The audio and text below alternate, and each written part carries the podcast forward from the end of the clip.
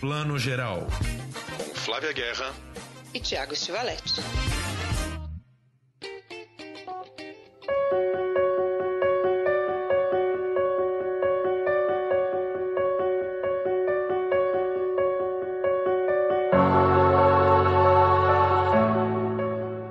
Bom dia, boa tarde, boa noite, bem-vindos ao Plano Geral, seu podcast de cinema e séries e tudo mais do mundo audiovisual. Aliás, não esqueça, siga a gente nas nossas redes sociais, Plano Geral, Underline Podcast no Instagram, também no, claro, né, no UOL, que a gente está lá, nossa coluna entra toda semana também no YouTube do UOL Splash, e claro, no Spotify, onde você deve estar ouvindo, no Deezer, em todas as plataformas. Antes de chamar Thiago Chivaletti, meu companheiro de todos os episódios, alguns destaques de hoje. Halloween Ends, que parece que realmente chegou ao fim. Peter Foncan, um filme de François Ozon, que a gente já assistiu na Mostra de Cinema Francês, na Varilux, e chega agora ao circuito. Raymond and Ray, da Apple, na Apple TV Plus, e mais destaques aí a gente vai detalhando ao longo desse episódio. Agora sim, Thiago Chivaletti, bom dia, boa tarde, boa noite. Oi, gente, oi, Flavinha, edição 120 começando. Pois é, menina, Halloween Ends eu já quero abrir fazendo uma piada do Chico, só lembrando para todo mundo, o Chico não é meu marido, tá? Porque parece que eu, eu já falei pro Chico outro dia que parece que ele é meu marido jovem, eu sou aquela bicha cacura que obriga ele a ver as coisas a semana toda. É meu amigo de Miami, querido. Ele foi ver algum filme, acho que de terror mesmo, alguns meses atrás, passou o trailer de Halloween Ends. Aí no final aparece na tela assim, Halloween Ends. Ele falou que uma menina atrás dele falou assim, You promise, tipo, né? Pelo amor de Deus, será que esse é o final? Porque, porque com filmes de terror nunca sabemos, né, gente? Halloween, vamos combinar, gente, é uma franquia de muito respeito. Foi começada pelo mestre John Carpenter em 1978, é uma franquia que tem a minha idade, ou seja, Acabei de fazer 44 anos, Halloween tem 44 anos de franquia. Não é um James Bond da vida, né? Não é que foi uma franquia que não parou nunca. Ela parou durante um bom tempo aí. Ela voltou no final dos anos 90 aí com Halloween H20, Jamie Lee Curtis voltando, tinha até o Josh Hart nesse, nesse elenco do Halloween H20. Essa franquia não foi para frente e ela foi retomada agora em 2018 com um novo Halloween chamado Halloween apenas, né, com direção do David Gordon Green, um diretor muito talentoso que dirigiu esses últimos três filmes. Mas como toda franquia, gente, a verdade é uma só. Esse Halloween de 2018 é muito legal, é muito interessante. Ele inclusive simulava a fotografia do Halloween de 78. É, tinha uma história muito legal, Mike Myers voltando mesmo para Michael Myers, né? Voltando para a cidadezinha ali atacando todo mundo. Tinha um plano de sequência maravilhoso dele entrando em várias casas e matando muitas pessoas assim em 10 minutos. Mas, enfim, o segundo e o terceiro filme bastante desnecessários. Halloween Ends Diverte, diverte. Você vai sair assim, aborrecidíssimo do cinema? Não vai. Mas é uma historinha bem banal que se centra em outro personagem, na verdade, que é um menino ali que, logo no começo do filme, ele comete um crime sem querer, ele acaba virando namoradinho da neta da Jamie Lee Curtis. A maior parte do filme vai ser focada nele, até que lá no final a gente vai ter aquilo que a gente espera o tempo todo, que é o duelo final da Jamie Lee Curtis, ou da Laurie Strode, né, que é essa mocinha que ela vive desde 78, agora uma avó de família, né, cabelo branco e tudo. E vai ter esse embate final deles, e como o título entrega e promete, sem entrar em detalhes, Michael Myers realmente vai né, encerrar seus dias aí nesse filme. Pode rolar um outro filme? Pode. Mas assim, bem difícil para assim, o roteirista vai ter que dar uma bela pirueta aí para trazer o Michael Myers de volta no próximo filme. E, enfim, eu acho que fãs da franquia sempre vão se divertir, mas é verdade que ele não chega nem aos pés desse novo revival que aconteceu em 2018. Enfim. Pois é, né? Trilogia sempre tem esse problema, né, Tiago? De o terceiro consegui manter até hoje. Me traz algumas aí outras, mas acho que Star Wars e De Volta para o Futuro, né? Conseguiram superar os primeiros, né? Toda vez que se começa ou recomeça uma trilogia, como é esse caso, é difícil manter esse ritmo. Esse parece que é meio para fechar mesmo só, né? Tinha que fechar, vamos fazer esse terceiro.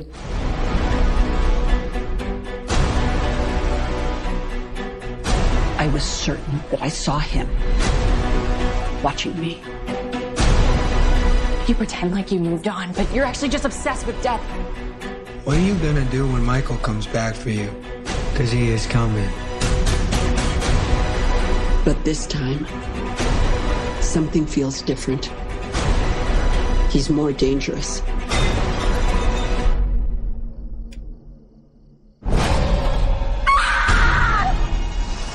Pois é, você citou bem, Star Wars que é de 77, né? Do seu ano. Franquias, vamos fazer um tema, um temático aqui no podcast, franquias que têm a nossa idade, né? Elas têm a nossa idade. Ah, Jurassic Park, desculpa.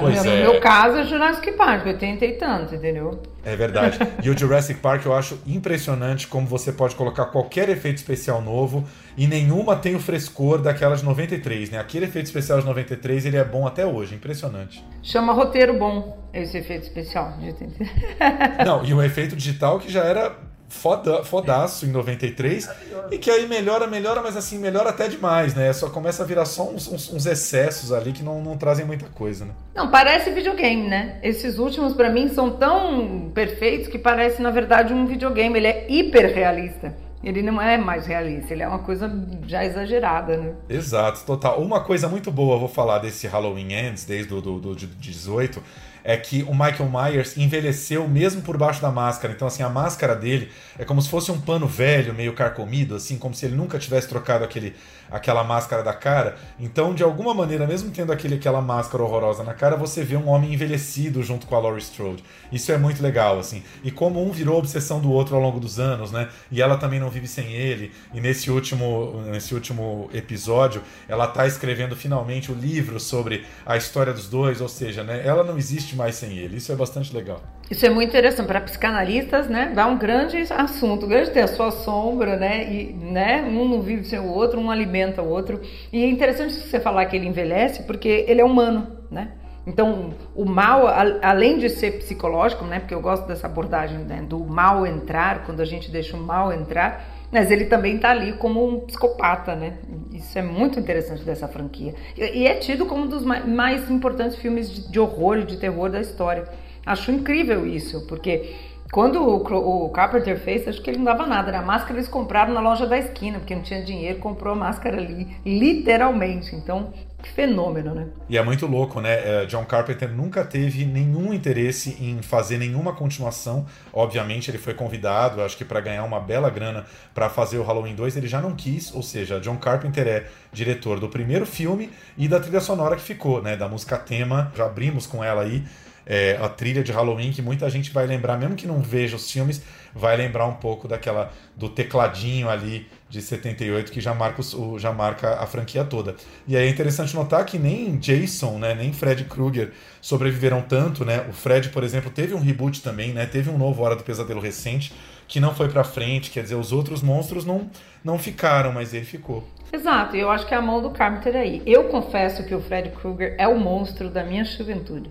Eu adorava. Você também, né? Adorava. Também amo. Era o meu tesão de locadora. Eu ia pra locadora pra alugar os filmes do Fred, assim, sensacional. Sensacional. Eu gosto de todos, até os que são ruins eu gosto. Isso é ser fã, né? Fã é isso. Eu nem gosto. O Sexta-feira 13 nunca gostei, sempre achei. É, é gore demais. É slasher movie, no caso, né? Que é o, o slasher movie, é o filme de horror de psicopata que sai matando todo mundo. Não gosto desse, acho demais já pra mim. O Halloween, eu gostava, mas eu achava. E eu sempre achei o, o, Jay, o Fred mais complexo, mais interessante, né? Mais psicológico, essa coisa do sonho. Sempre mais carismático, né? Mais é mais carismático que os outros, assim. É, na, sua, na sua monstruosidade, mais carismático. Com certeza. E é louco porque assim, o Jason do Sexta-feira 13 não deixa de ser um, um Michael Myers diluído, né? Porque é a mesma figura ali, com uma máscara branca, só que fixa, né? Mas é muito parecido com o Michael Myers, assim, né? Mas era. Eu também sempre senti os filmes mais pasteurizados, assim. O Michael Myers sempre teve mais autenticidade de alguma maneira. Assim. É, mais autoria, com certeza. Então fica a nossa dica aqui. Quem curte, né, a, os filmes de horror, é um belo, é um prato cheio, né? Eu vou com meu sobrinho, porque esse é o filme para eu ver com o jovem que curte demais o Mike Myers. Com certeza. Eu não vou ainda com os meus sobrinhos, mas com certeza um dia, assim que o Henrique ficar um pouquinho mais velho, eu vou ver com ele, porque o Michael Myers, o Halloween, tem esse universo que é exatamente onde meus sobrinhos estão vivendo agora, que é esse subúrbio, com aquelas casinhas e uma, um jardinzinho na porta, uma coisa meio pacata. A cidade é tão pacata que as pessoas até deixam as portas abertas. Aí dá o merdel todo, né? Aí as pessoas descobrem que elas têm que trancar, que apesar de não ser Brasil, de não ser terceiro mundo, é bom trancar sua casa. né? Às vezes é bom mesmo, né, gente? É isso. Halloween Ends, então, no cinema, desde o último fim de semana em cartaz aí, em mais ou menos 900 salas de todo o país.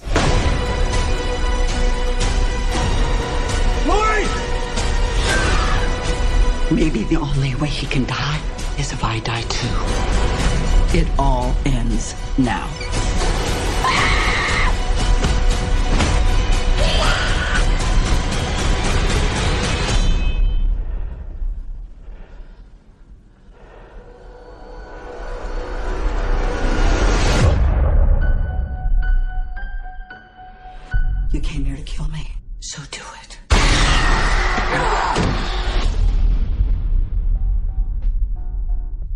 Flavinha, antes da gente ir pro streaming, vamos falar de mais um lançamento dos cinemas, um filme francês que passou pelo Festival Varilux e agora entra oficialmente em cartaz. Peter von Kantz, de François Ozon. François Ozon, um dos grandes diretores franceses, daqueles que filma praticamente todo ano, né? Todo ano tem filme novo do Ozon. Diretor eclético que faz filmes muito diferentes uns dos outros, brinca com todos os gêneros, e agora volta com uma releitura de Petra von Kant, que é uma peça e um filme clássico de Rainer Werner Fassbinder, né? grande cineasta alemão, que estamos tá, marcando aí, comemorando, né? Comemorando não, aí lembrando 40 anos da sua morte, morreu em 1982, e ele faz aí uma versão masculina da Petra von Kant, né? Exatamente, e é um ator que a gente ama, já falamos disso aqui. Eu acho que o cinema francês dá muitos filmes de bons atores pra gente, né? Bons dramas, bons diálogos, bons atores. Eu acho que esse é o tipo de filme para o público adulto, né? Que a gente ama que traz toda essa complexidade. Sou apaixonado, você já era também, né? Pela Petra, né? Então, é bom sempre ter uma releitura. E o Ozon, ele trabalha mais que o Ryan Murphy, né? Ou quase igual, assim. Acho que os dois estão empatando aí de como filmam e como trazem histórias pra gente, né? Traz aí Denis Menochet, que é um ator que a gente segue há bastante tempo aí, né? E que tá cada vez mais conseguindo bons papéis no cinema francês. Eu confesso que assim, o filme me empolga médio, assim. Eu acho que vale pela homenagem, mas acho que o Ozon não consegue sair um pouquinho do teatro filmado ali e fica um pouco aquele filmão burguês num mau sentido da palavra, porque tem aquele elencão, né? O filme tem Isabelle Gianni voltando, fãs de Isabelle Gianni, por favor, vão ver o filme só por conta dela, né? Isabelle Gianni aí, de, atriz de Truffaut, né? De grandes diretores aí desde os anos 70, 80, possuídos de Andrei Zulavski, enfim, né? Isabelle Gianni para os cinéfilos dispensa apresentações. E tem também Hannah Shigula, a grande Hannah Shigula, atriz fetiche do Fassbinder, fazendo uma participação mais para o final do filme, né? Então, para cinéfilos tem um pouco esse esse prazer de você reencontrar essas figuras de filmes que a gente adora, tal, e essa essa coisa masculina dele fazer a versão do Peter von Kant esse cineasta, né? Cineasta e roteirista e é. dramaturgo que se apaixona por um, por um jovem menino muito, muito jovem, que é a história da peça do Fassbinder, né? Só que feminino, e é um menino ali magrebino, né? Um menino que vem ali do Marrocos, de algum lugar ali, né? ele, ele, ele é um menino de traços árabes, e ele, assim como, como né, grande uh, cineasta francês, branco, né, da burguesia francesa, se apaixona por esse menino imigrante muito bonito e solta o freio da paixão e se perde um pouco nessa, nessa paixão maluca por um menino tão jovem, né?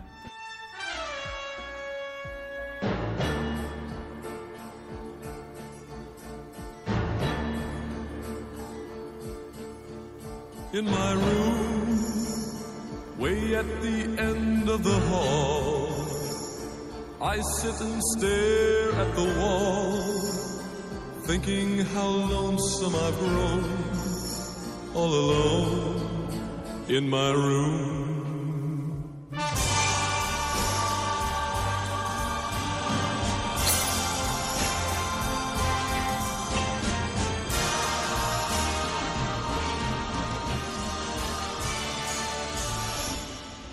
In my room.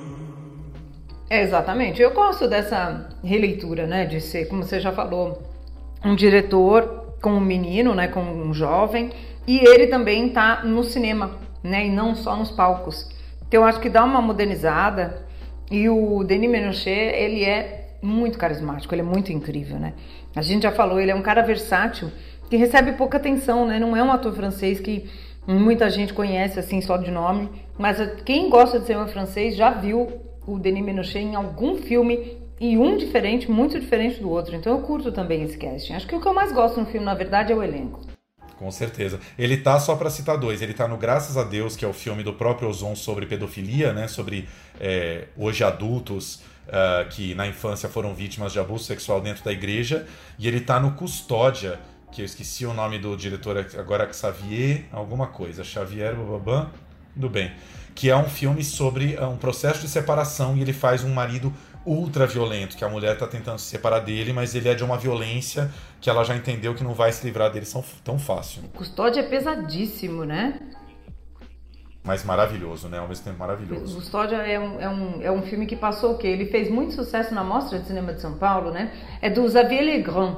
Lembrei o nome dele. Eu tava, eu tava quase aqui falando do Xavier Dolan, que a gente só lembra do Dolan quando fala em Xavier.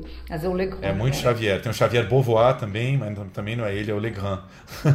é muito Xavier, gente, na França. E vários viraram cineasta. Exatamente. A gente fala Xavier, né? Porque tem, tem esse som em francês, mas é o Xavier, né? É o velho Xavier. É o Xavier. Fica então nossa dica aqui: Peter von Kant, de François Ozon, filme francês, também em cartaz no cinema. Vamos agora para as nossas dicas do streaming. Flavinha, é, a gente volta e meia fala aqui de grandes atores, estrelas de cinema que estão migrando para o streaming. Apple TV Plus essa semana está chegando com dois grandes atores que a gente tem visto menos nos cinemas e agora vem come começando a ver eles no streaming, não é isso? Exatamente. Aliás, que dois grandes atores, né? Raymond and Ray. Eles têm o mesmo nome, porque eles fazem dois irmãos no filme, Ethan Hawke e o Ian McGregor dois crushes meus eternos, né? Vou dizer, a idade aqui entrega. Eu, eu não sei de quem que eu gosto mais, mas eles são dois grandes atores que nunca tinham trabalhado juntos também. Não só no streaming, nunca tinham atuado lado a lado. Então, um grande acerto. O filme é dirigido pelo Rodrigo Garcia, que é ninguém menos que o filho do grande Gabriel Garcia Marques, que tem feito cada coisa mais interessante e o Rodrigo escreve também o roteiro desse filme. Acho um roteiro incrível. Tem, tem diálogos muito fortes, diálogos de família, quem nunca, né? Mas ao mesmo tempo os diálogos acompanham muito bem a dramaturgia. E ele é bom disso, né, Thiago? Ele se revela não só um bom roteirista, mas ele tá produzindo, criando, dirigindo um tanto de coisa, né? Pois é, ele foi o cara responsável por levar o Em Terapia, a série Em Treatment de Israel, né? Porque a primeira, a original, é israelense. Foi ele que fez a adaptação para a TV americana, que teve um grande sucesso aí, né? Ressuscitou agora esse ano com uma nova franquia, é um super produtor de televisão e fez cada filme bonitinho, né? Ele, ele tem muitos filmes assim femininos, né? Com, com protagonistas femininas, é, já desde os anos 90, assim, que são, que são assim pequenas pérolas, assim, filme muito, filmes muito gostosos de ver. O primeiro deles, inclusive, do ano 2000, 22 anos atrás, que é o Coisas que você pode dizer só de olhar para ela, assim, um filme com um elenco magistral e que eu nunca mais esqueci esse filme. Bom, bom ver que ele continua é, dirigindo também, não só produzindo, né? Muito bom. E, e, é interessante isso que você observou. A maioria dos filmes dele eram sobre personagens femininas. É um cara, né, um desses casos de cineasta que tem olhar para personagens femininas. E esse é o primeiro dele que tem basicamente a, questão masculina. Tem uma personagem é, que é importante, que é feminina, que é a Marielle Berdu a Maribel Verdu, né? Mas é basicamente a relação, vou explicar aqui rapidamente a sinopse, do Raymond e Ray. Os dois têm o mesmo nome. Eles são filhos de mães diferentes, mas do mesmo pai. E esse cara morre. É assim que o filme começa. O Ian McGregor, que é o Raymond, chegando na casa do Ray, que é o Ethan Hawke, e avisando para ele, ó, o pai morreu, eu quero que você vá no enterro dele comigo. Eles têm uma relação péssima com esse pai, que foi um pai é, violento, um pai um bully, né? Um pai que não foi um pai legal, foi um péssimo pai. E eles têm que encarar esse funeral. E aí o filme é isso. Além de ser um filme de funeral que suspende a realidade, porque todo processo de funeral suspende a realidade, ele também é um road movie. Ele tem uma parte de road movie que também suspende um pouco mais. Então é um filme que a gente olha para a vida desses dois caras e eu acho um tema ótimo, né? Funeral, pai que morre e road movie. E esses dois atores, né, gente? Com certeza. É, esses dois atores. O elenco é uma delícia de assistir, eles estão incríveis, a direção é bem acertada.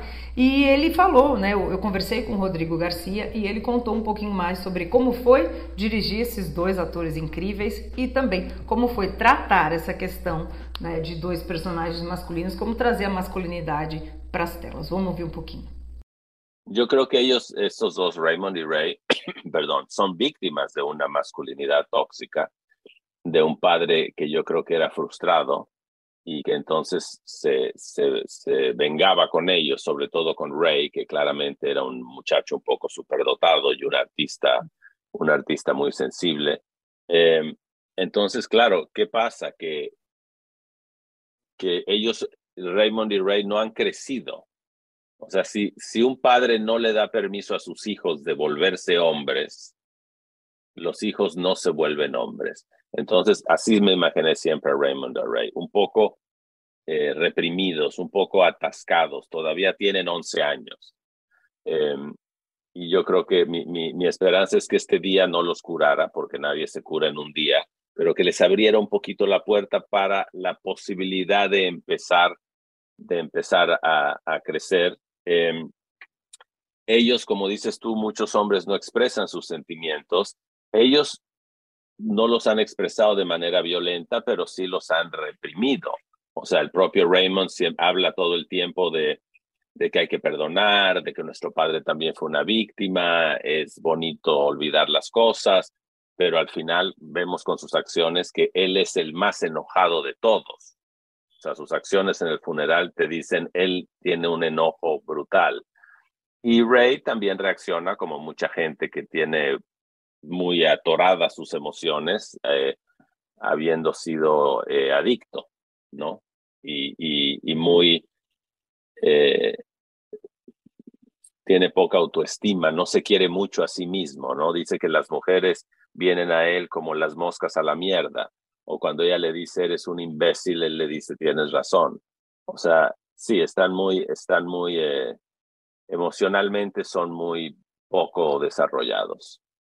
Sí, una forma de responder al, a los traumas es ser autodestructivo, ¿no? Exactamente, sí, o, o tratar también de, de apagar los sentimientos y ahí es donde las adicciones entran en, están en acción. Sí, y como director, quería que hablara un poco cómo fue este, esta película, ¿no? Diferente de las otras y dirigir, ya hablé, eh, no te dejé hablar, sobre los dos actores, ¿no? Porque Ethan eh, y bueno, son como hermanos, ¿no? Se siente esta química. Sí, entre, mira, ¿no? siempre, siempre, siempre, digo, todo rodaje tiene muchas dificultades porque hay tanta logística, tantas variables, entonces sí, puede ser muy cansado pero desde el punto de vista de las interpretaciones fue fácil, o sea, todos los actores, desde el primero hasta el último, hicieron un muy buen trabajo. Ethan, Yuan y yo siempre teníamos esa sensación, ese, ese presentimiento de que ellos iban a tener muy buena química, pero eso es un presentimiento, la química no se puede inventar.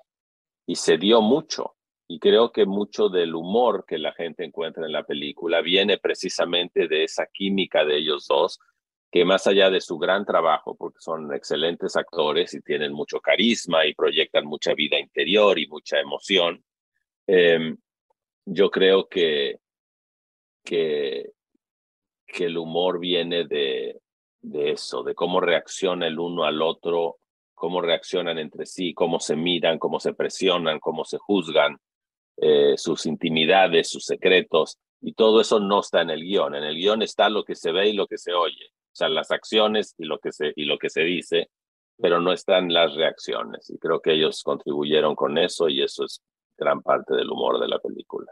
It was your father's last wish that you dig his grave. What?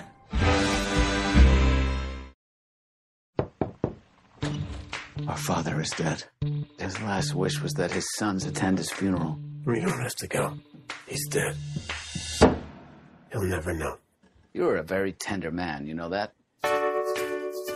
Okay, your father's last will. It was his wish that you dig his grave. What? The old man was always screwing with us. But forgiveness is good. I want to show you the casket that your father pre-selected. The cheapest man who ever lived. Hi. How did you know our father? Were lovers for a while. What was he like as a father? The worst. Like a weight on my chest. Forgiveness is good. Hi, guys. This is my son, Simon, Raymond, and Ray. Your brothers. Hello. Tá aí então o Rodrigo Garcia falando, Flavinha teve a prazer de entrevistar ele aí online, né? E o filme chega à Apple TV Plus agora, nessa quinta-feira, dia 20, já está disponível para os assinantes da Apple. A Apple que, além de trazer séries maravilhosas, tem investido um tanto, né, Flavinha, em, em filmes também, em longas de ficção, em documentários, é, mais que a Netflix eu sinto, assim, né? Eles têm uma preocupação em, em dosar bem filmes e séries, o que eu acho bem bacana. Ah, eu também acho bem bacana. E projetos para o público adulto, né? Eu até perguntei também isso para o Rodrigo Garcia, né? O que, que ele achava, porque o filme dele é um filme para o público adulto, assim, um filme bom, um drama bom, com diálogos bons, que a gente ama. Acabamos de falar do cinema francês, é esse cinema americano, ele é mexicano, colombiano, mas o, o cinema que ele faz é o cinema né, nos Estados Unidos. E ele disse que ele tem sentido muito, sabia, Tiago? Que a resposta é boa. Então acho que é uma escolha boa da Apple. Ele disse que tem ido para vários festivais com o, o filme e ele tem tido uma resposta muito boa do público que tá sentindo falta de filmes assim. Então eu acho que a Apple, se ela investir em mais filmes assim, ponto para ela e ponto também de ter mais assinantes aí, né, espectadores. Com certeza, e acaba marcando um certo ponto, um certo nicho assim em relação a outras plataformas, né, como Netflix e a Amazon e tal. E agora a gente acabou de falar de cinema francês, passamos pelo americano e voltamos para o francês, um cineasta que a gente também ama, né, Thiago? Meu Deus, Claude Chabrol.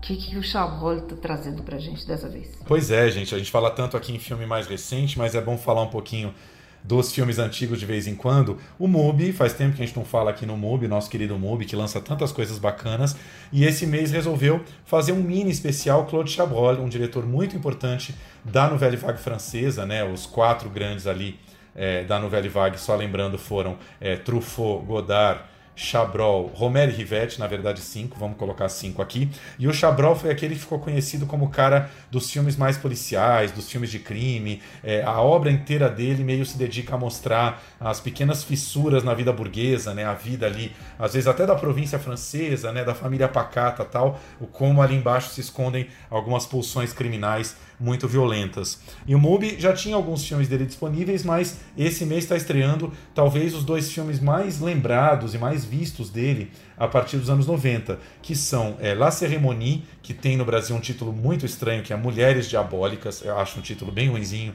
mas é um filme dele muito famoso. E uh, cinco anos depois, em 2000, A Teia de Chocolate, que em francês tem um título maravilhoso, Merci pour le chocolat, obrigado pelo chocolate. Não precisa nem dizer que esse chocolate tem algo a ver com, com algo muito mais sólido do que simplesmente alguém tomando chocolate.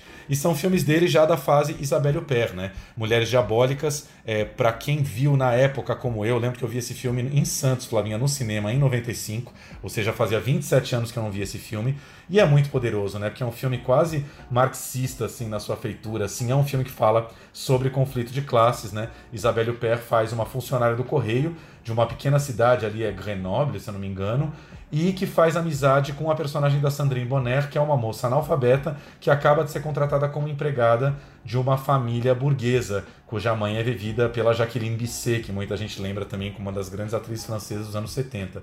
E essas duas vão ficar amigas e logo vão começar a juntar muitos rancores em relação a essa família de patrões. Né? um filme que, que cavuca muito ali essa relação difícil entre patrão e empregada e que fala alguma coisa pra gente do, no, nesse momento de bolsonarismo, de como né, as pessoas, a classe média alta, acha que entende a cabeça das pessoas de classe baixa, acha que entende a cabeça é, do povão, só que o povão às vezes está com a cabeça em outro lugar. Né? O filme mostra muito essa, essa vergonha da personagem da Sandrine Bonner em ser analfabeta. Né? A família está ali tentando ajudar, está tentando, é, enfim, ajudar ela a sair desse analfabetismo e ela simplesmente morre de vergonha disso e ela não quer tocar no assunto. Isso é motivo de extrema vergonha para ela. Assim. É como, como são dois universos que não se misturam e, e o como, obviamente, em quase todos os filmes do Chabrol, vai dar merda. Enfim, isso tudo vai dar uma grande merda no final, porque é, ricos e pobres realmente não se entendem.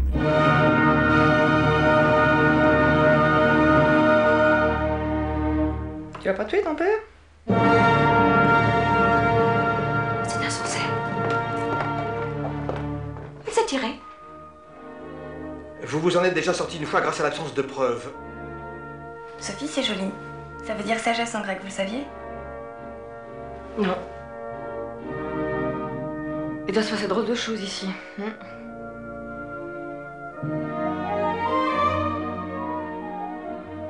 Enfin, qu'est-ce que tu as découvert de si terrible Si vous parlez, je raconte tout. C'est pas moi la salope. C'est vous. Moi, j'en sais plus sur vous que vous en savez sur moi.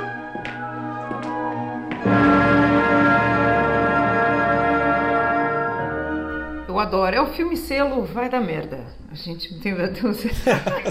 a, a, obra inteira dele é Vai da Merda, mas esse especialmente dá merda bem violenta. Olha, uma coisa que eu curto muito no Chabrol, quando você, você trata, falando dessas duas mulheres, que eu brinquei a malvada, né? A malvada do Chabrol, é como ele filma bem mulheres, né? E aí eu cito aqui um dos filmes da minha vida, assim, que eu lembro quando eu assisti, foi um soco na minha cara, que é o assunto de mulheres, que para mim ele, ele traz, né? O filme é de 91 e ele já trazia a questão do aborto, usando o aborto para falar também da hipocrisia da sociedade da Segunda Guerra, né? De um jeito tão cortante, tão sincero, tão nada hipócrita.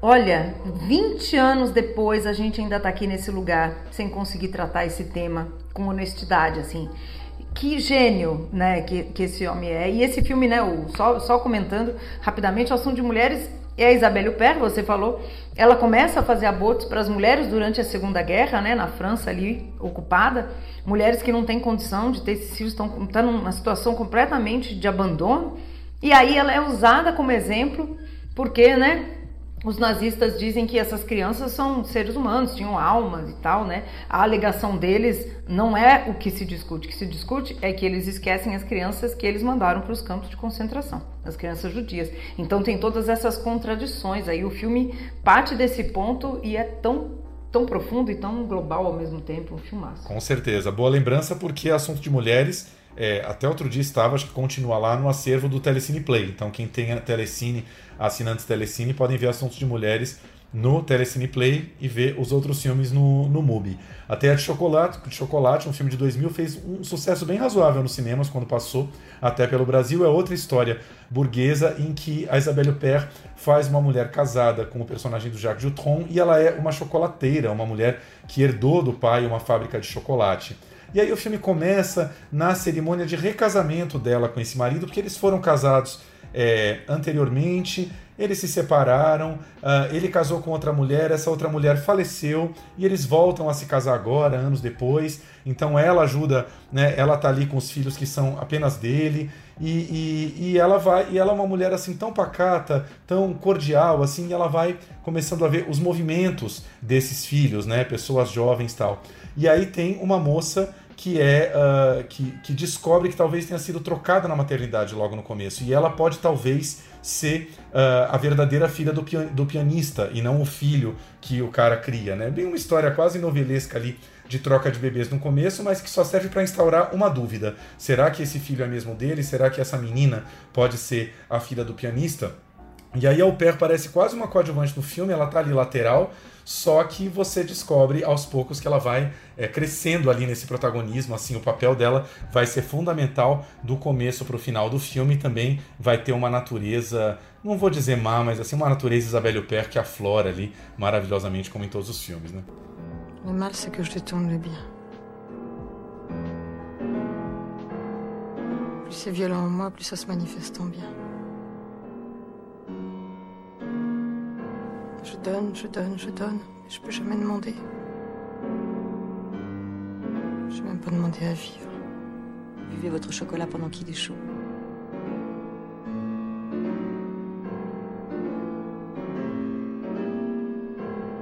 Moi, à la place d'aimer, je dis je t'aime. Et on me croit. Qu'est-ce que tu leur as fait? J'ai une vraie puissance dans ma tête. Calcule tout.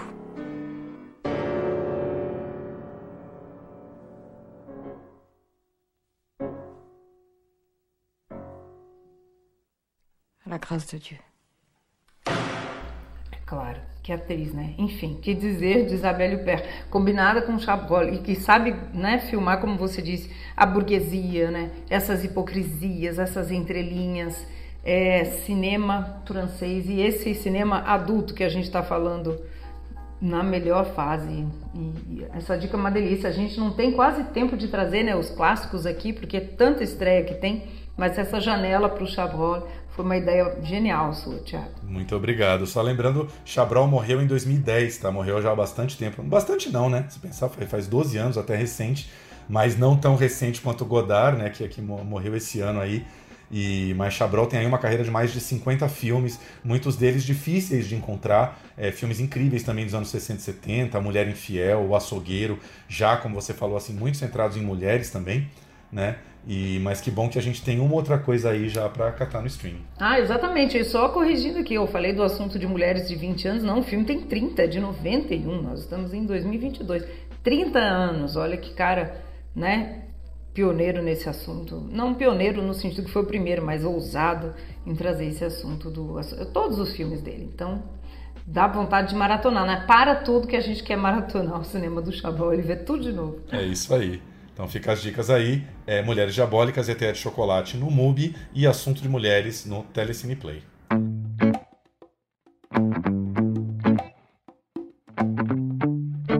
E a gente vai falar agora de Cor Política, um documentário sensacional, mais um dos filmes que estão captando aí esse nosso momento de ansiedade eleitoral. O filme volta para as eleições municipais aí de 2020, quando a gente teve um recorde de candidaturas LGBTQIA+, no Brasil, de candidaturas e de eleições também. E o nosso entrevistado de hoje, nosso querido amigo Pedro Henrique França, é, pensou e dirigiu aí um documentário é, falando um pouco com essas novas vozes que estavam se candidatando em 2020. Então a gente vai conversar com ele agora, que é, vou tentar, vou dar uma geral, bem geral aqui, Pedro é jornalista, é diretor agora de documentário, diretor de videoclipe, diretor de peças de teatro, influenciador digital. Não vou falar tudo porque não dá. Aí o Pedrinho termina de se apresentar. Bem-vindo, Pedrinho. Maravilhoso. Ai, boa, no... boa noite. Ó. Olá, pessoas. Bom dia, boa tarde, boa noite. Espera. Bom dia, boa tarde, boa noite. Ah, prazer imenso estar aqui. Obrigado por essa apresentação maravilhosa. Maravilhoso, Thiago, maravilhoso, né? Apresentação maravilhosa. Então estamos tudo, tudo, em casa. Obrigada, Pedrinho, por estar aqui. Obrigada pelo filme também, que é um filme que vem, né? Aquele que a gente diz, vem a calhar, né, Thiago? Com certeza. Pedrinho, conta um pouco assim, é, quando foi que você entendeu que havia um filme naquele momento de 2020? Eu sei que você é, já conhecia, já um pouco se relacionava um pouco com alguns desses candidatos, né? Como é que você começou a pensar na sua cabeça? Aqui tem um filme, vou tentar tirar um, um documentário daqui. Bom, é, ali 2020, meados de pandemia, julho de 2020, né, aquele todo mundo em casa. É, e aí eu me deparei com essa notícia do recorde de candidaturas LGBT nas eleições municipais. Fiquei, o que está acontecendo, né? É, acho que todo corpo LGBT, enfim, ou com algum pingo de sensibilidade, ficou um pouco atônito ali depois daquele 2018 e tentando entender como a gente reagiria, né? Quais, quais seriam os movimentos, assim, o, que, o que estava acontecendo com a própria política em si. E aí, a partir dessa manchete, desse dado, eu preciso documentar isso. Eu estava, enfim, também querendo fazer alguma coisa, né? A gente estava vendo uma pandemia num, num, governo que negava a pandemia, que as vacinas não chegavam, enfim. É, e aí fui atrás de tentar o que, que é possível aqui agora. A gente tinha muito pouco dinheiro, uma equipe muito enxuta, uma estrutura muito pequena. Então, meu sonho seria falar de Brasil inteiro, porque afinal estávamos falando de um dado brasileiro, mas não dava, não tinha nem estrutura para viajar. A gente fez tudo de carro, Dutra, Rio, São Paulo. É, escolhemos quatro candidatos que compunham aí é, o, mínimo da nossa diversidade dentro da comunidade LGBTQIAP+, é, quatro pessoas LGBT. Então, a gente tem a Mônica Benício, que é uma candidata lésbica, a Andrea Bach, que é uma candidata bissexual, o William, que é um homem gay cis, e a Erika Hilton, que é uma mulher trans. E além dos, dos dois candidatos, Fernando Holliday e o Tami Miranda. É, então, a gente foi atrás de tentar, a partir desse dado, na verdade, o que eu queria tentar entender era o que estava acontecendo enquanto movimento. E tentar mostrar um retrospecto do porquê a gente é tão pouco representado na política brasileira. Né? Somos hoje 0,16% né, no parlamento, nos cargos eletivos no Brasil inteiro. E eu não tenho como não associar essa informação ao dado de que somos há muitos anos o país que mais mata LGBTQIA no mundo, superando países onde, de fato, é ilegal ser LGBT. É uma sentença de morte. Então, é, essa chave me virou no sentido de tentar fazer um filme que eu desse conta desse vazio da representatividade LGBTQIA+, e desse país, né, da complexidade desse país, que se diz o país da alegria, do samba, e é o país que mais mata LGBTQIA+, no mundo. Então, é também uma homenagem à política no sentido de celebrar esse despertar político, né, desses corpos políticos que entendem sua identidade, que entendem o compromisso com a sua agenda e que usam a política para lutar por seus direitos, mas também por direitos outros, né, porque somos capazes de falar de saúde, transporte público, é, economia, enfim. É, então é um, é, é, é um pouco esse, esse essa complexidade aí de camadas que a gente tenta reunir no filme, que a princípio eu fiquei um pouco, será que damos conta? Vamos conseguir? Mas eu queria muito falar de tudo isso, porque não tem como não falar de educação, não tem como não falar das famílias, porque é, é, é o processo estrutural da LGBTfobia no Brasil, ela começa dentro de casa, então é, é isso. A trajetória dessa cidadania LGBT no Brasil, que ainda é muito precária, ela é recente demais. Nós estamos lutando por direitos civis ainda, principalmente a população T. Em 2020, em meio a uma pandemia que matava milhares de brasileiros, mais de 5 mil cidades realizaram eleições dentro da maior tragédia sanitária da história. No país que mais mata pessoas LGBTQIA no mundo, Andréia, Érica, Mônica e William encararam as urnas pela primeira vez. Em um momento frágil para a democracia e para os direitos humanos, vimos um recorde de candidaturas LGBTQIA, numa eleição brasileira. Fui atrás de entender como chegamos até aqui e por que ainda somos tão poucos na política. Eu gosto muito, Pedrinho, do que você fala, e é isso, o Brasil é complexo, né? Então não dá para falar eh, de uma coisa sem puxar as outras, senão a gente fica simplista. E o simplismo, a gente sabe para que lugar leva a gente, né? Um lugar muito ruim. Mas tem outra, outro ponto do filme que eu gosto muito, que é como você se coloca, né? É, existe ali um momento no início em que você aparece mesmo, né, em câmera, mas o seu diálogo é, é, é parte do documentário, né? Então eu queria que você falasse um pouco dessa opção. É, foi estruturalmente uma coisa que eu tentava um pouco fugir, mas era quase uma auto-sabotagem, porque na verdade eu não tinha como fugir. Eu sou muito implicado com todo o processo. Eu realmente gosto de política desde muito criança. Eu fazia pesquisa de intenção de voto, eu acompanhava todas as eleições. Eu votava com a minha mãe, voltava para casa, votava com meu pai.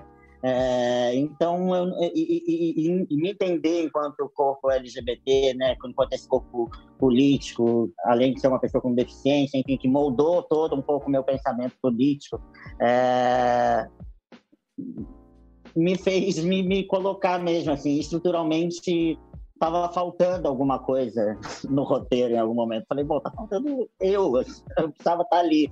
É, eu estava ali, eu estou ali muito implicado nesse processo. Eu realmente gosto muito da política, vejo com muita tristeza o processo de despolitização que a gente passou né, nos últimos anos. Então, é, e que eu acho que é grande razão do abismo que a gente se meteu, aliado aí né, a todo um, um processo de de mídia, né, de cristalização desse, desse antipetismo, desse fantasma de comunismo que a gente criou aí no imaginário e que agora a gente não está conseguindo é, é, ir contra, né, fugir disso. Então, é isso, assim, eu, eu, entendo a política como uma estrutura muito importante. Eu, eu, celebrei aquele dado e eu celebro os dados que a gente vem é, tendo, apesar de todos esses retrocessos. Nós tivemos uma eleição que, naquela época do documentário, a Érica Hilton era candidata a vereadora, foi a mulher mais votada do Brasil, e acaba que ela foi, acabou de ser eleita deputada federal.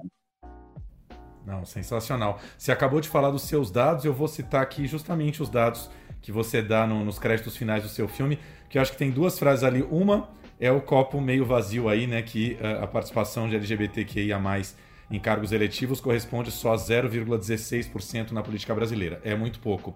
Mas, ao mesmo tempo, você dá os dados da ONG Vote LGBT, que fala que das 546 candidaturas né, dessa comunidade, 97 foram eleitas em 2020 que é bastante coisa, né, Pedrinho? Se a gente pensar aí que, sei lá, não sei, fazendo a conta de cabeça aqui, quase 20%, quer dizer, é uma grande vitória. Queria que você falasse um pouquinho, você citou já o Fernando Holliday e o Tami Miranda, que uh, são uh, pessoas eleitas né, mas que não defendem uh, especificamente as causas LGBT e são bastante criticadas dentro da comunidade por isso. Queria que você falasse como é que foi a aproximação com eles, se foi tranquilo, porque no filme me parece que os dois se abrem muito bem ali para para discussão com você, né? Você interpela, você joga ali teu, teu, tua posição e eles e eles vão discutindo junto, né? É, trazê-lo sempre foi é, algo que eu quis e que considerava de extrema importância para a gente dar conta dessa complexidade, porque quando a gente pensa em representatividade, né, a gente tem uma discussão aí e aí tem falas da Erika Malunguinho que eu acho muito pontuais ali no filme, que é sobre essa discussão da representatividade, né? A representatividade não é uma identidade, né? Não é uma, um externo. Então você é isso, você é isso, portanto você luta por isso. Não é. A gente está vendo que não é. E a, até a correlação ali com a figura com, com, com Clodovil, ela é um pouco nesse sentido de mostrar é, quem de fato é, se compreende dentro da sua existência, dentro da sua identidade, está entende a política como um lugar para lutar por esses direitos. Então, é muito importante a gente também lembrar que, de todas as leis de direitos e proteção à comunidade LGBTQIA+, até hoje, no Brasil, todas vieram do judiciário. Não há nenhuma lei efetiva por parte do Congresso. Todas essas leis que tiveram que vir do Supremo foram atribuídas à omissão do Congresso. E claro, porque o Congresso não nos representa. Então, é, tê-los, trazer essa discussão do debate, porque a gente está tendo, a gente tem um fenômeno, né? Mulheres de direita, pessoas pretas de direita, LGBTQIA de direita. Existe uma complexidade e uma distopia nessa, nesse voto, né? Porque você reivindicar esse voto, vote nesse LGBT, vote nessa pessoa preta, vote nessa mulher, em que você está implicando esse voto, se esse voto não vai reverter em benefício nenhum à comunidade a qual ela representa, né? Ou seja, dos direitos das mulheres, dos direitos das pessoas negras, dos direitos da LGBTQIA+, dos direitos das pessoas com deficiência, enfim. É, então, trazê-los para mim sempre foi de extrema importância para a gente debater de fato, discutir essa questão, porque é preciso também aprofundar o debate sobre a representatividade nesse sentido. É, acho que acho que e eu acho que o cinema é uma uma ferramenta muito importante, né? Não por acaso a gente tem tido essa safra de filmes que né, Tiago, refletem o Brasil desse momento. Né? Na semana passada a gente falou do Transe, que também vai estar na Mostra de Cinema de São Paulo, também esteve no Rio, e outros filmes, né, que, que eu fico muito feliz de ver, né, porque a gente sabe que é difícil fazer documentários sobre esse momento que a gente está, quando envolvem política. Difícil no sentido de conteúdo e difícil também. Distribuição, sentido... de comercialização. De tudo. de tudo. E eles vão ficar, eu acho que como um documento importantíssimo da nossa época.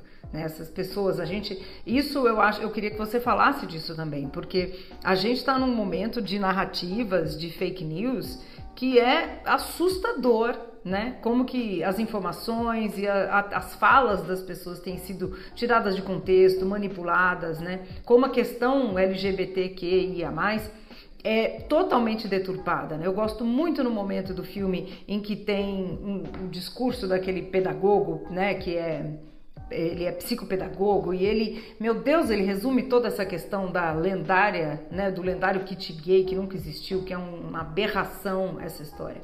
E como o Jean também se coloca, né, como o primeiro, tão pioneiro e que seja o primeiro de muitos, né? Queria que você falasse como é que você abordou isso também, porque difícil desmentir essas fake news que cristalizam, né? É muito triste a gente estar tá vivendo isso de novo, porque é muito chato como a gente é implicado em toda pauta de debate eleitoral. A gente sempre, a gente não está lá quieto no nosso canto, vem uma surge uma mamadeira de piroca, brota um kit gay, brota uma ideologia de gênero, é uma loucura.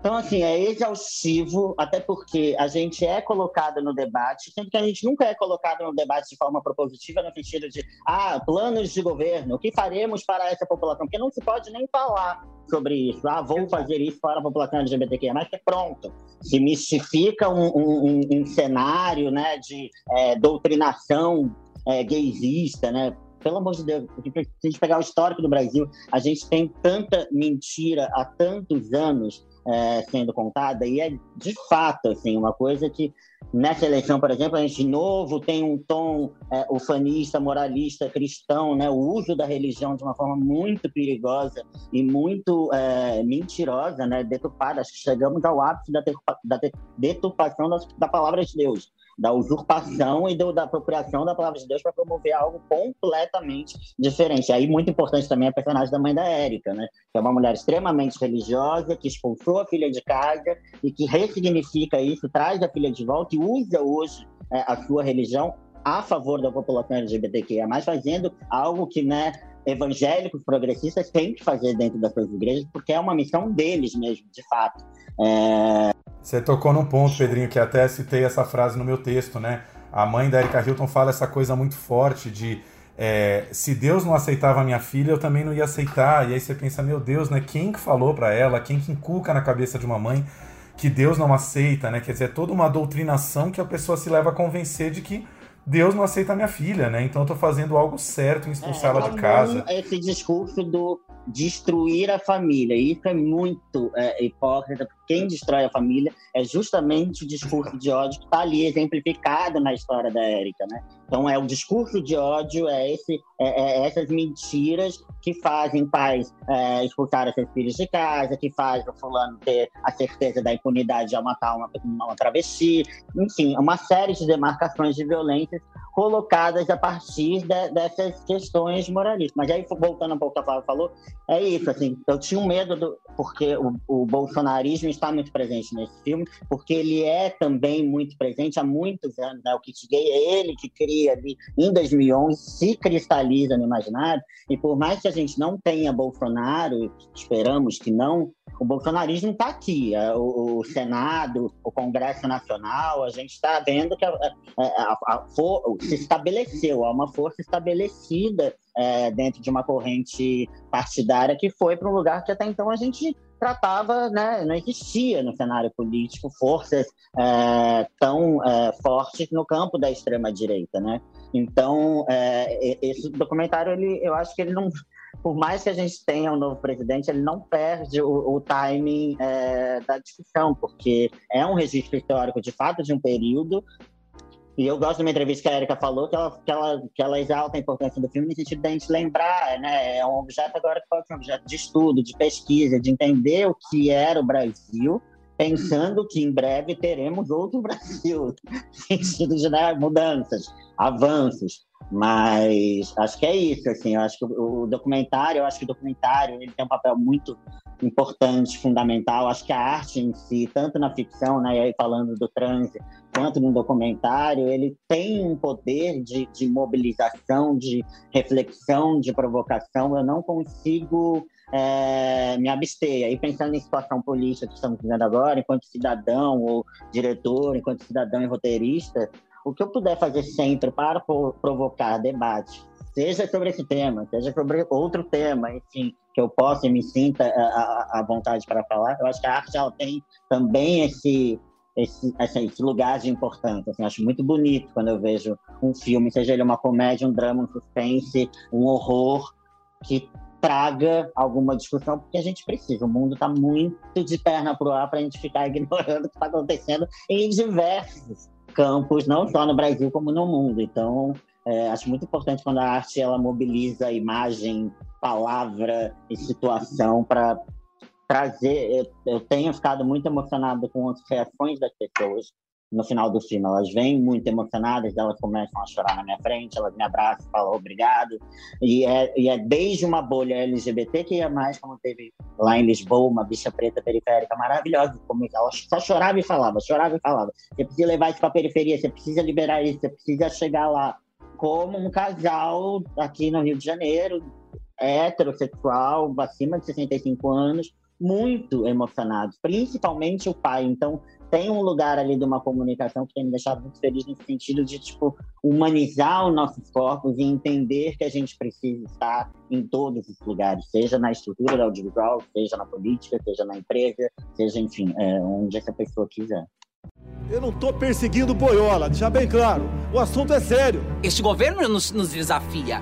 Ele nos provoca. Eu, como filho dele, eu preferia ser morto também do que ser filho dele, no caso. E se eu pudesse devolver a Erika para dentro do meu útero de novo e colocar para fora para começar tudo de novo, ela não passaria nada. Seria tudo diferente. Eu não fiz da pauta LGBT na minha primeira campanha uh, a minha principal pauta. Isso é, eu não fiz de uma das minhas características uma bandeira política. Eu quero uma representação política muito bem colocada, muito bem determinada, que possa falar por todas as outras. Enganou a palavra mais importante da política. Esperança. Esperança! A gente está construindo o futuro hoje para que um dia talvez o Brasil tenha uma pessoa abertamente LGBT como presidente da República. Pedro, duas perguntas. Queria saber do Jean Willis, onde que você conseguiu entrevistá-lo? Eu não lembro se ele, ele ainda está morando na Alemanha, é isso? É a Alemanha que ele mora? Ele está morando na Espanha. Eu ah. fiz remotamente por Skype, porque era isso, pandemia, não existia, e dar um pulinho ali na Espanha para filmar. É... Então, uma pessoa film, filmando, dirigiu fotografia e eu aqui no Skype com ele. Olha, não Ainda parece. É parece que você está é. junto com ele ali. É. Maravilhoso, Ainda é isso, ele foi, né? Ele foi direitinho, ele fala comigo, né? Maravilhoso. Isso. É, a outra pergunta era justamente isso. Acho que o seu filme já está ligado à vitrine, né? Mas queria saber quais são os próximos passos. Vocês ainda pretendem rodar bastante festivais aí nos próximos meses, porque a gente conversou com a Carolina Jabor e a Anne Guimarães semana passada, e o filme delas também, né? Apesar de ser Carolina Jabor, já fez tantos filmes grandes, é um filme pequeno que também foi feito em esquema de guerrilha. E ela comentou isso, falou assim: a gente está na dúvida, inclusive, se em algum dado momento a gente disponibiliza esse filme é, gratuito no YouTube, né? Acaba, tem uma questão comercial, mas isso acaba sendo um caminho vislumbrado hoje em dia, né? Foi o caminho que o Fernando Grosten seguiu agora com o Quebrando Mitos. Então eu queria saber como é que vocês estão pensando nos próximos passos. Eu, eu devia ter ligado pra Carol pra discutir. Tô na mesma crise que ela, porque eu fico assim, desde Lisboa e passando por Brasília, as pessoas ficam, como é que vocês vão fazer, pelo amor de Deus, esse filme agora?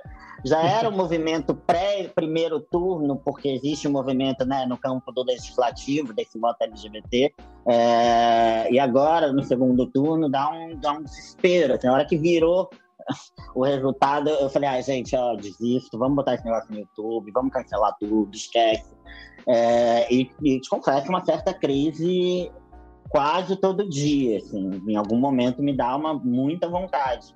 É, ao mesmo tempo é isso, existe uma, uma estratégia a princípio desenhada, a gente vai para a Mostra de Cinema de São Paulo, a gente vai para o Mix Brasil, aí tem um festival Hollywood Brazilian Film Festival, que é em Los Angeles, Aí vamos para um festival Merlinka é, na Sérvia, que eu achei maravilhoso, acho muito louco. Assim, para botar Demais, adoro. e aí estamos ainda nesse processo de inscrever em alguns outros festivais, a princípio, primeiro semestre de 2023, pela vitrine, mas confesso que, assim, fico em crise, meu ascendente em gêmeos, assim, vai com tudo. Você quer botar no ventilador, você quer botar o filme no ventilador, né? Ah, cara, se ele fizer alguma coisinha que seja possível para trazer uma possibilidade de país mais humano, mais é, com mais empatia, com um pouquinho mais de afeto e amor. É muito doido, né? Você vê pessoas, familiares, amigos próximos votando numa pessoa tão homofóbica, tão racista, tão xenofóbica, tão, é, sabe, tão capacitista, assim, é uma, tão misógino. Eu fico Sabe, você está votando contra a sua né? filha, você está votando contra o seu filho, você está votando contra seu sobrinho, você está votando contra existências. Não é, até uma fala do William de Luca não é sobre políticas de habitação, é sobre o direito de estar vivo. Então, é, é muito perigoso, assim, muito, muito, muito, muito distópico, assim, tudo isso. É, é, e triste, né? Ver de novo famílias vivendo o mesmo processo assim, de violência é, política até, né? De você ver uma pessoa perto de você votando uma pessoa que é contra o direito da mulher, contra o direito dos negros, contra o direito dos LGBTQIA+, que, enfim, só provoca uma lama de mentiras, está aí a economia um desastre, mais de 30 milhões de pessoas passando fome, uma pandemia que foi, assim, um horror. Só a pandemia já teria que ter feito essa pessoa nem existir no segundo turno, mas ela está aqui. Então, assim, é, o que me faz ver que tempos estranhos que estamos vivendo mesmo. Eu acho maravilhoso que o momento atual da campanha dele, ele fala na rádio, na TV, é se eu fui grosseiro, se eu insultei você, peço perdão. E aí, obviamente, se ele entrar, Deus queira que não, mas no dia primeiro ele tá xingando todo mundo de novo, mas agora ele pede perdão, muito cristão, né? Mas a, que, a questão que eu acho muito importante, você falou tudo aqui, Thiago, que é, e, e, e, o buraco é mais embaixo aqui no Brasil, que é essa questão né, do bolsonarismo, que ele só galvanizou todas essas questões que estavam aí, é o se. Se eu ofendi alguém, não, amigo, você ofendeu, você desrespeitou. Esse se é cínico. A gente, na análise de discurso, a gente sabe o quanto um se é importante. Então, é por isso que a potência também do cinema para mostrar né, é, é, é, esse, essa narrativa absurda que é construída e que a gente tem que rebater com a verdade, né? Parece tão óbvio que a gente está defendendo. Verdade, é. A gente está na, na, disputa de narrativas de uma lama de mentiras. É de uma coisa que vem muito tempo, que é aquela cena ali do Jean Willis já falando, chamando a atenção em 2015 para a milícia digital que existia ali dentro. Então, assim, é, é, é, é, uma, é um sistema que ele foi, ele foi se enraizando, ele tem é, capital. E é isso, assim, é uma pessoa que não é só um acúmulo de, de horrores nesse Já não era uma escolha difícil quando ele foi eleito, porque eram 27 anos de uma vida inútil na política, né, falando em termos de projetos, de leis e etc e de uma, uma série de acúmulo de horrores, de declarações tenebrosas que por algum momento a imprensa tratou com um pouco de piada, com um pouco de deboche, deu no que deu. É, a gente viu isso no último debate também, né? Essa no, uma outra figura ali criada e, e, e memetizando, né? Viralizando aí nas redes. Então, assim, tem que ter um pouco de cuidado também do, do, do tipo de boçalidade que a gente produz, assim, que a gente vai alimentando sem querer querendo. Então, é, de fato, assim, acho que o cinema tem uma potência forte de, de, de a gente teve aí uma leva da, de, de, documentários, de produtos aí falando sobre 2013, sobre impeachment. Eu acho que agora a gente está no momento mesmo de, de, entender o que foi isso e o que pode ser. Assim. Com certeza. Gente, Cor Política já passou pelo Festival do Rio, vai estar na Mostra de São Paulo agora, de 20 de outubro a 2 de novembro. Ainda não temos dias e horários, né, Pedrinho? Ainda estão fechando a programação. Temos, tá, tá, tá, tá por um triz aí para fechar. Mas já, já vai sair, a gente divulga também. Querido, muito obrigado pela conversa. Toda boa sorte do mundo no lançamento. Rode o mundo, viaje bastante, aproveite, fale com todos os seus espectadores, porque eu imagino que o filme provoque essa catarse. Acho que a coisa mais linda é, é você ver esse resultado do seu trabalho, né? E é isso aí, sucesso no lançamento. Muito obrigado a vocês dois, muito obrigado ao podcast, Plano Geral, Vida Longa. Beijo. Beijo, Beijo. Plano Geral vai ficando por aqui. Fiquem todos aí com ótimas dicas de filme, cinema, streaming para toda semana. E semana que vem a gente está de volta. Um beijo.